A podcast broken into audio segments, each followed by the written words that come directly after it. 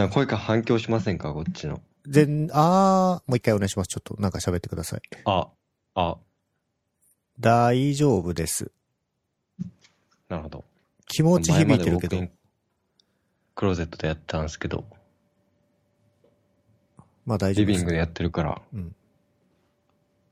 えー、リビングと言いますと、先日お邪魔した時に、上映鍋を食べた部屋ですか？あ、そうっすね。ちょっと撮るのにはちょっと広すぎる感じがする。まあ問題なさそうです。はい。えー、世間はいろんなニュースがありますけど、はいそう。だな、何からいこうかな。ちょ、ちょっと確定申告からいきましょうか。はい。上から。はい。確定申告、まあ私は余裕で終わってるんですけど、はい。終やりましたか？わりましたよ。あ、終わったか。面白くないね。いや、私も、な、去年は、締め切り直前に会社を休んで、税務署に買い込んでやってたんですけど、今年は、この間友人が家に来て、なんか友人が iPhone で全全部確定申告を終わらせたっていう話聞いて、その場で一緒にやってもらいました。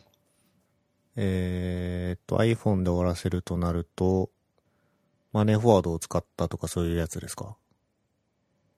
あ、あの、な国が出してるアプリ？なんか、なんだあれ？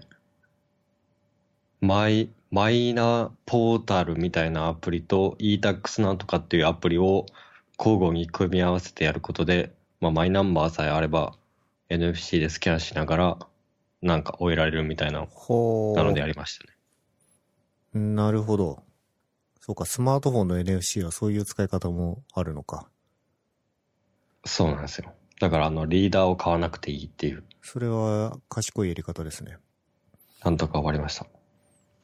自分は、まあ何回かこの番組でも話はしてるんですけど、フリーで毎年やってて、フリー上で確定申告終わらせられるのは良いんですが、まあカードリーダーがいかんせんね、MacBook にはついてないので、外付けのやつを買ってありまして、まあ1年に1回しか使う機会ないんだけど、まあ活躍今年もしてくれたっていうやつですね。うん。でね、今年は、ちょっと焦った一件があって、あのー e-tax のサイトに何回かこうパスワード入力しながらやるんですよね。そのいざ確定申告をするタイミングで。はい。で、マイナンバーに関するパスワードを何回か入力する箇所があるんですけど、なんかすごい、何種類もあるんよね。3、うん4種類あって、今問われてるパスワードが、そのどのパスワードなのかわかんないっていう事態が何回もありまして。で、結論、あの、規定回数以上間違えてロックされてたんですよ。で、はい。一回その渋谷区役所に行って、そのロック解除してもらって、パスワードは何種類あって、どの種類に対してどのパスワード設定したかっていうのを全部保存、一応、ワンパスワードの中にもう保存してあるんで大丈夫なんですけど、まあ、今年はそういう事件がありましたね。で、去年は大丈夫だったんですか？去年は大丈夫でした。またあの、マイナンバーのポイント還元みたいなのも始まるじゃないですか。え、それ知らないです。あ、そうですか。なんか、ニュースとかやってますけど、なそれのなんか紐付けでまた暗証番号とか聞かれたら、あれですよね。ポイント還元もらおうとしてマイナンバーロックされるみたいなのが、全国で相次ぎそうな感じがする。そうですね。私ら、比較的こう、IT リテラシー高めな方だとは思うんですね。それでさえちょっと、あれ何だったっけってなっちゃうんで、なかなかレベル高いとは思いますね。うん。そうか、終わっちゃってたら面白くね。なんか入力とか大変じゃなかったんですか？その、スマホ上でやるやつ。いやなん私は去年初めて確定申告して、で、それ税務署でや一緒にやってもらって、で、友人が、なんだ去年は普通になんかウェブでやったみたいな感じで言ったんですけど、なんか iPhone でやった方が楽だった。まあ入力するな項目の多さにもよるんです、よると思うんですけど、なんかウェブ、なんだろう、普通の PC のブラウザでやるより iPhone の方が、なんか現代、モダンなサイトになっていてやりやすかったっていう話をやしてましたね。e-tax のサイト、そんなにモダンではなかったんですよ。PC からアクセスした時に。うん。しかもなんか、なぜかサファリでアクセスしろって言われたりするし。うん。なるほどね。スマホの方がよくできてたんだ。まあスマホを、まあ、作り直さざるを得なかったんじゃないですか。あーまあ、入力はね、e-tax のでやってなくて、まあ当然フリー使ってるとフリー上で入力して、集計された結果そこから PDF が内部的に製造されて、もうフリー上で直接 e-tax 使えるんですよね。もちろん内部的にはその e-tax のサイト通ってると思うんですけど。うーん。便利ですね。まあでもスマホで完結できるんだったらそういう、それを求めてる人は多そうだよね。うん。まあでもめっちゃスキャンさせられましたけどね、前ナンバあー。5回ぐらいありました。あ、はいはい。1回ページ進んで、またなんかスキャンしてください。うん。番号入力してください。サファリに戻ってください、みたいうん。世間的にはみんなもう焦っている段階なのかな？2月何日までか忘れちゃったけど。な。あれ、2月中でしたっけ？わかんない。3月でしたっけ？うん、1ヶ月ぐらい、あって余裕があったような気がする。うん。そのやり方とかはなんか、このサイトに載ってたとかないんですか？スマホで完結した話？ああ、それ、この間、家に来た友人が、ちょうど、やったばかりで知ってて、うん。まあ何で見たのかわかんないですけど、なんかこのアプリとこのアプリ入れて、みたいな。で、この画面これをしてみたいな。うん。完全にレクチャーされながらやってただけなんで、うんうん。まあその情報どこで見たのか知らないですけど。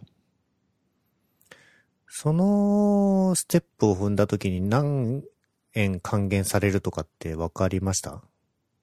あ、一番最後に出てきますよ。あ、出てくるんだ。じゃあもう何の問題もないですね。それ。うん。ちょっとなそれ情報気になる人多そうだけど。そのアプリの名前もう一回言ってもらっていいですか？ちょっと待ってください。今入れてるんで見てみますね。マイナポータルっていうアプリと、e-tax アプリ。タクスアプリ。両方とも iOS のアプリケーション。そうですね。Android であるであるかはちょっとわかんないです。はい。まあ多分さすがに出してるとは思いますけど。まあ出してるだろうね。そんな感じは。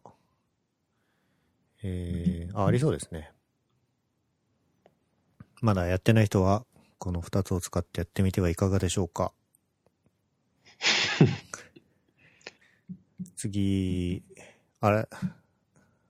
ウパミュン君、ちょっと皆さんに報告があるんじゃないですか？報告？ここれですか？報告あるんじゃないですか？まあ人生ですよね。な、何があったんですか？まあ、結婚っていう、まあ人生が発生しました。おめでとうございます。ありがとうございます。先生さんは本を送っていただいて、はい。すみません。ちょっと難しいです。何かが反応した？いやー、結婚おめでと、おめでとうございますなんですけど、これはちなみに、なんかきっかけがあったんですか？そろそろ結婚しようかなって思ったっていうだけ？まあそうですね。きっかけとかはないですね。彼女さんとは長かったんですか？いや、1年ぐらい。うん、うん。でも、付き合った期間イコール同棲期間ぐらいですね。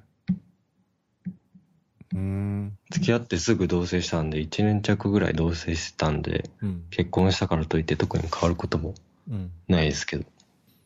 うーんと、なんでしょう、結婚しようみたいなのは、ウバメの方から言ったんですか？うん、多分そうですけど、なんかプロポーズみたいなのないですね。え、なんかどういう流れで？流れ？い流れ流れ。や、まあ結婚するかみたいな感じになって、じゃあ、なんか、付き合った人結婚記念日が一緒だとまあ分かりやすいじゃないですか。記念日増えないし。はい。ううん。じゃあそう、そうしようってなって、うん。じゃあその日に、えー入籍するために、まあ、相手の親とか、まあ、帰省ついでに自分の親とかに話してみたいな感じで、うん。まあ、親はなんか、ふーんみたいな感じでしたけど。うーん。なんか、まあ、プロポーズの言葉ないにしても、なんか指輪とかあげたりしたんですか？ああ、指輪ないっすよ。あの、婚約指輪なくて、結婚指輪だけ。うんうん。まあなんか最近はなんかそれが多いらしいですけどね。うん。なるほど。で、ツイッター上で発表して、まあ、いろんな人がびっくりおめでとうって感じだよね、これ。びっくりなんですか？だって、そういう前触れ全然なかったじゃない？まあ、その前、そうですね。前触れ。別に社内でもそんな言ってたわけじゃないだろうし、そうですね。うん。まあでも予想以上になんか、なんか10いいねぐらいかなと思ったら予想以上に反響があってびっくりしました。これは、またいろんな人から贈り物が届いて、家の中すごいことになってですいやーめちゃか。いや、そうですね。プロテイン、12キロぐらいありますね、プロテイン。どのくらい持つんだかもう、見当もつかないけど。いやー、皆さんありがとうございます。ねおめでとうございます。ありがとうございます。はい、またあのー鍋しに行きますんで、ぜひ。その時はぜひ、あの、奥さんも。はい。はい。家はそのままなんですか？しばらくは。家はそのまあれ、引っ越ししたま。あ、っけ？引っ越、そういえば。引っ越ししましたよ。まあその結婚するっていうのもあって、まあずっと前、前々回ぐらいからずっと引っ越したみたいな話してたと思うんですけど、うん。10月ぐらいに引っ越しましたね。ついにね。そっか、あれが引っ越し先か。そうなんですよ。おもともと練馬だったんで、だいぶ近くなりましたね。会社にね。今はどちらに、うん、新富町っていうとこなんですけど、うん、駅的には割とどこになるんだろう？駅？駅新富町、築地とかす、あれ何線だっけ？新富町って。新富町は有楽町線ですね。有楽町線、直で六本木行けないよね、それ。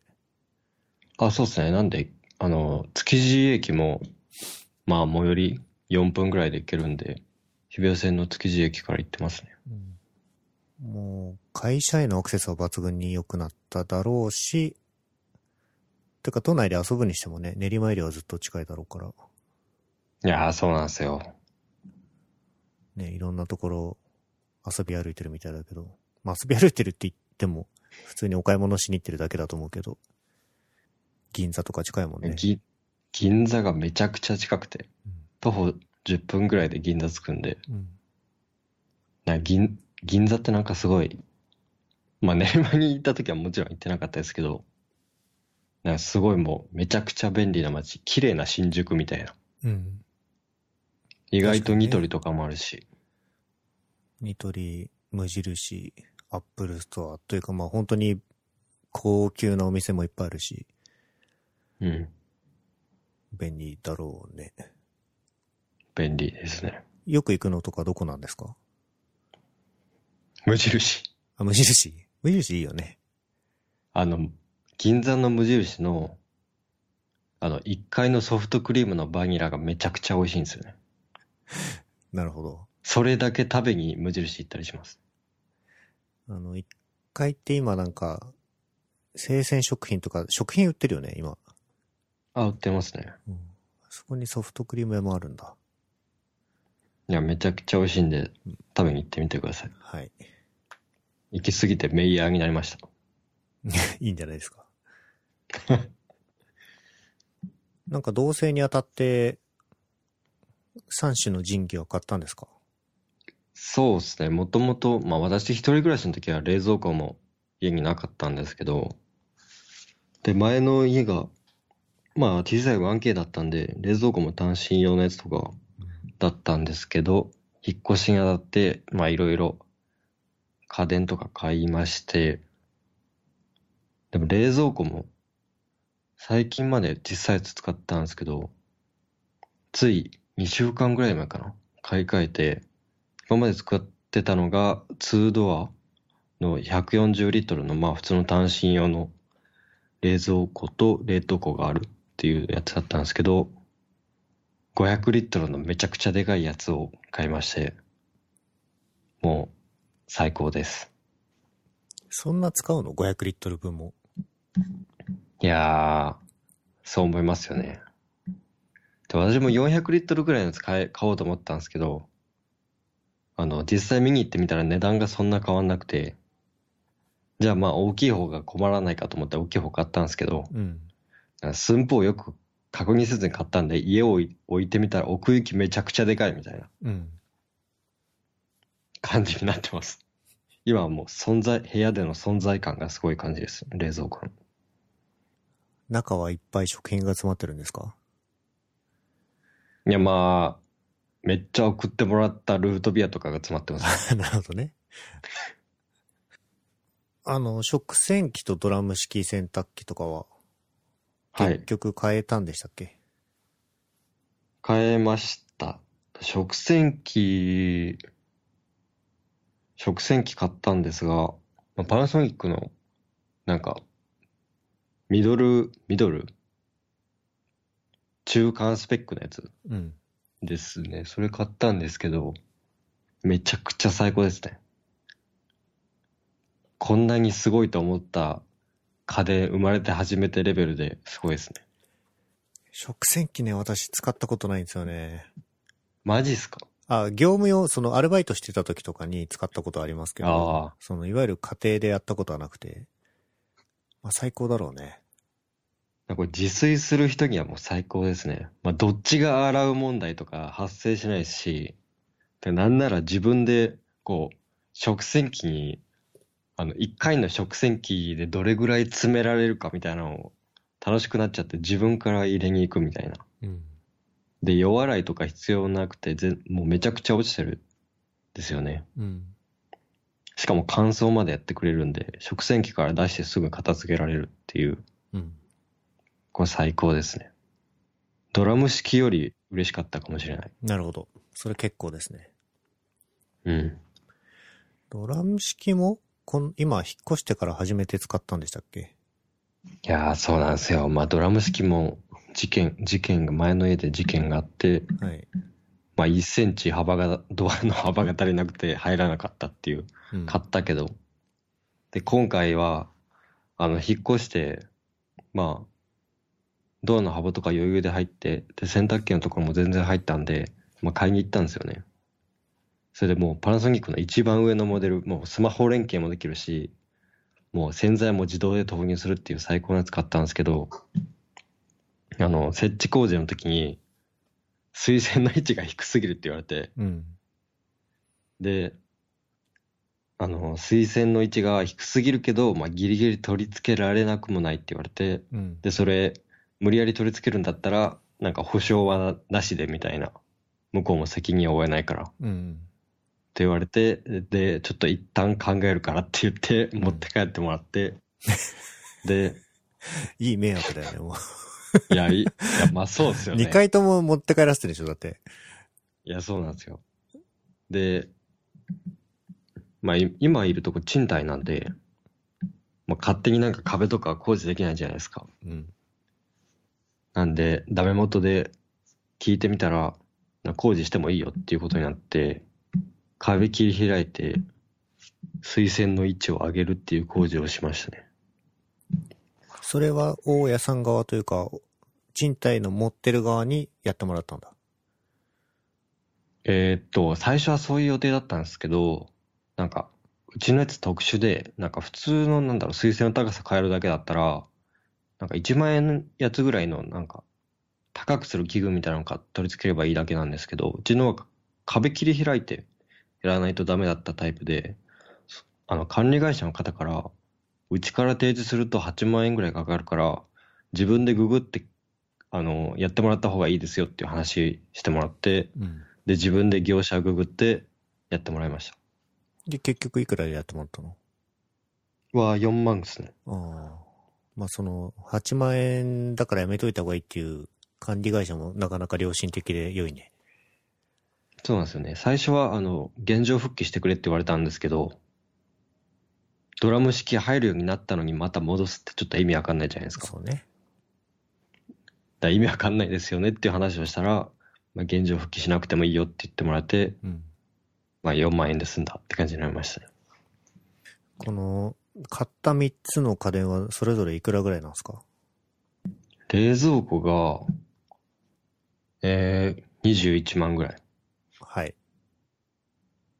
でも、まあ実質15万ぐらいなんですよ。それはなんか割引とかポイントとかそういう話？そうですね。まずポイントがまあ2万ぐらいつくじゃないですか。まあビッグカメラで買ったんですけど。うん。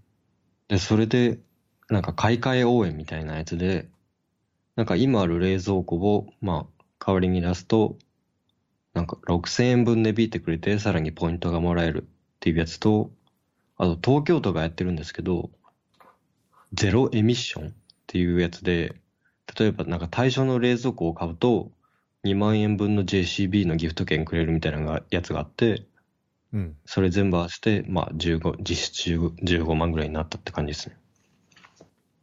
食洗機は？ね、食洗機は8万とかだったんですけど、メルカリで1個型落ちのやつ買って4万とかでしたね。えー、それでドラム式が？ドラム式が23とかでしたね。つまり、15の4で19で23万？はい。?40 ちょいってところだね。そうですね。それ考えたらめちゃくちゃ安いですね。まあ元、元値からするとね。うん。まあ、まあ、40万でこの生活が手に入るんだったら、うん。まあね、元々の生活と比べちゃうとね、かなり良くなっていそうではあるよね。いや、食洗機はマジで、マジでライフチェンジングですね。いや、料理し放題じゃない？だって。いや、そうですよ。いいな私も引っ越しをして、食洗機を買いたいね。そろそろ抜け出さないと。んどこから？住んでるところ、今何が起こったんですか？いや、なんか最近よくあるんですけど、ルーターが突然死するんですよね。ホームルーター何を使ってるんですか？なんかバッファローのいかつい、なんか4本ぐらい角が生えてるやつですね。そこは、Google の、Google じゃないか。Apple のとかにしないと。アップルもう作るのやめたじゃないですか。あ、そうなんだ。そうなんですよ。だから最近買い替えようかなと思って。うん。いや、どこまで話をしたか忘れちゃったわ。先茶さんが今住んでるところから脱出するかっていう話です。ああ。あんまりこう脱出する必要がないんですよね。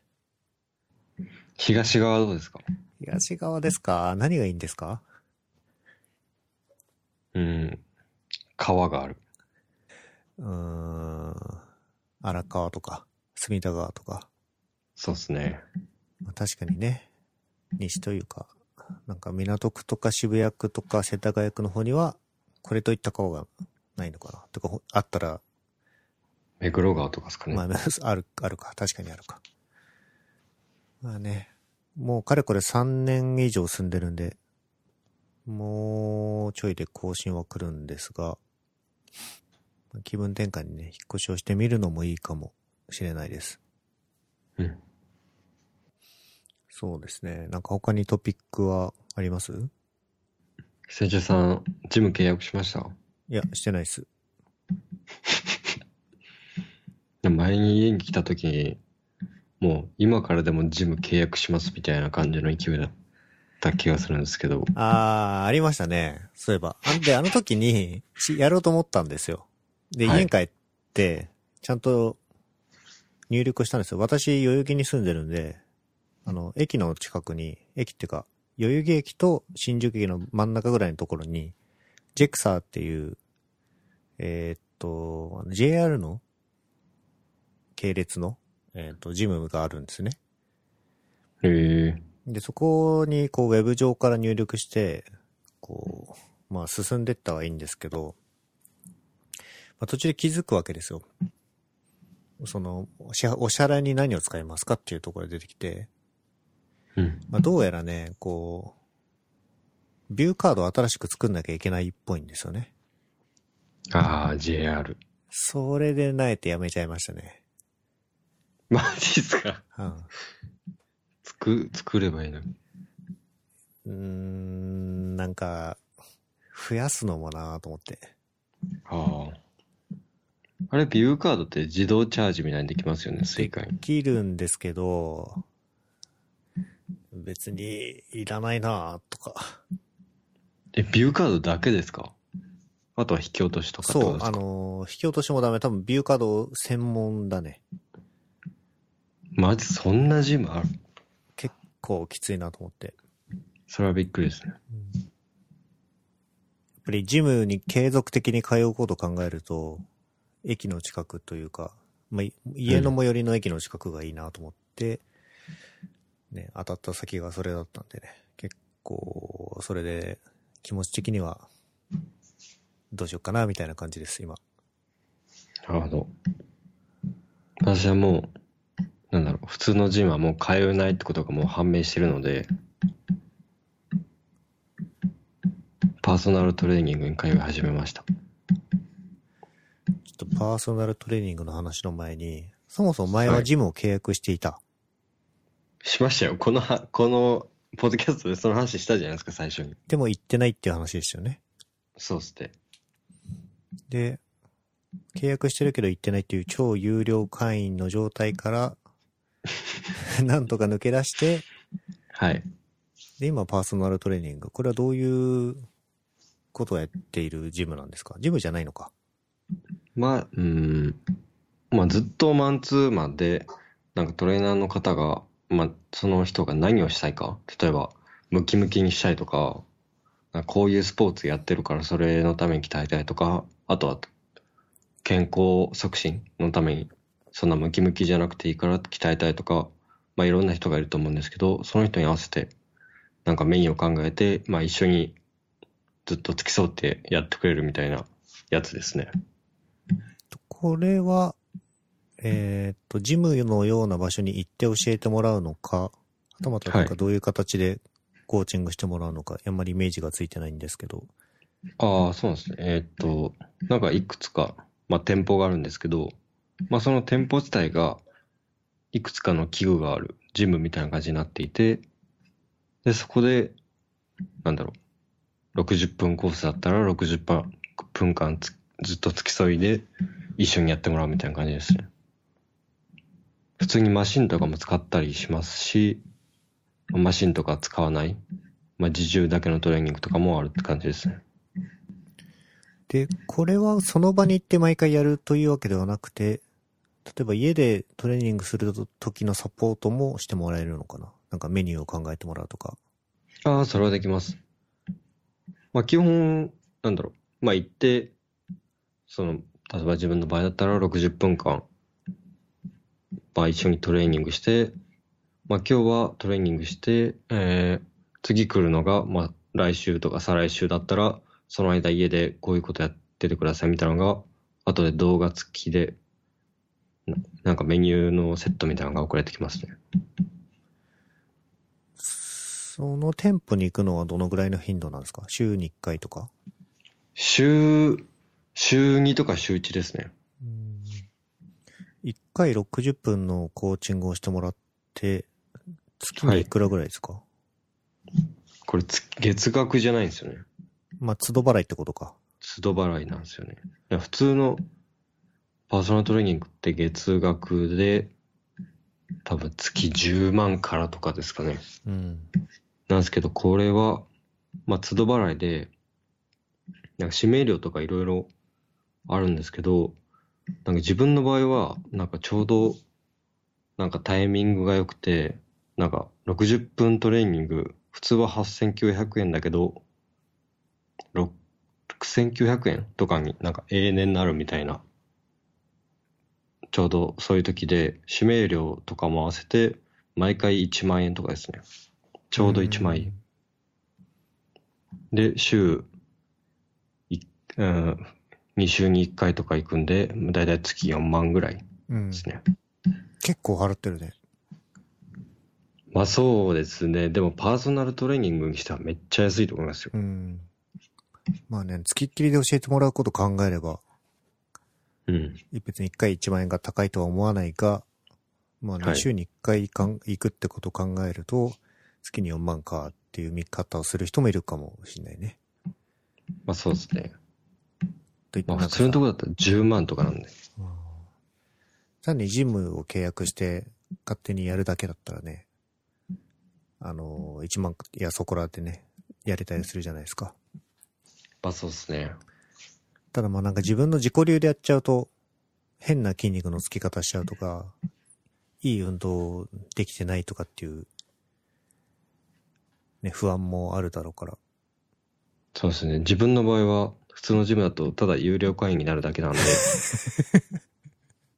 そうね、このジムのいいところはうんそうなんですよ。都度払いなんで、行かなかったら行かなかったで、何もかからない。ただなんかこう、月額払いよりもなんなら1回が高いにもかかわらず、ちゃんとにこう、行きたいと思えてるってことだもんね、今。あ、割と楽しいですよ。ああ、いいね、それは。なんか、普通になんだろう、運動したこともなかったら、そもそも、なんだろう、マシンの使い方っていうか、うん。どこまで何キロで追い込むのかとか、ちょっとよくわかんないじゃないですか。うん。それ何キロぐらいで、まあ今日は何回やりましょうみたいなのとか言ってくれるんで、すごい初心者にはありがたい。ね、それでちゃんとした使い方を覚えたら、普通の方に切り替えてもいいしね。ね、あの、有料会になっちゃうから難しいかもしれないけど。そうなんですよ。そうそういう時はまあ、選者さん誘って、そうね。あの、六本木の高いジムに。六本木の高いジムは、トータルワークアウトか。あ、そうですね。あっちも、あっちいくらなんだろうな。月2万とかかな。月、月2万とかでしたっけ、うん。それ考えると、トータルワークアウトそんな高くないなみたいなうん。気持ちになる。うん。会社から近いしね。そうなんですよね。まあちょっともう何ヶ月か行ってみて、またどういう風に体良くなったかは聞きたいところですね。はい。はい。そうですね。そんなとこかな、今日は。はい。はい。で、ちょっと、ルーターは勝手に再起動しないようにしといてくださいね。いや、本当ですよね。はい本。当に。買い替えときます。して、あのね、君がいたずらしたんじゃないってのぐらいは分かってるんだけど。バッファローに行ってあったらいいじゃない。いや、本当ですよ。い勝手に再起動するんですけど、って。や、ほぼ毎日なるんで、うん。で繋いだインターネットが使えないわけでしょ？パソコンとかは。使えないです。それだるいね。そうなんですよ。なんで、あの、液晶付きのあの Google ホームあるじゃないですか。はいはい、はい。ネストハブに、あれを見てインターネットが使えるか判断してました。使えないときはなんか、表示が変わるんで、うん。それが再接続されたのも、か再接続されたら、なんか、いつもの画面になるんで、あ、インターネット戻ったなっていう感じで。さ、それまあ一応モニタリングはできてるけどさ、いつ起こるかわかんないからなんか、結局使ってる間にダウンしたら、ううげってなっちゃうじゃそうなんですよ。ん。もうなんか、不良品の匂いがプンプンしますけど。まあでも2年ぐらい使ってるんでね。うん。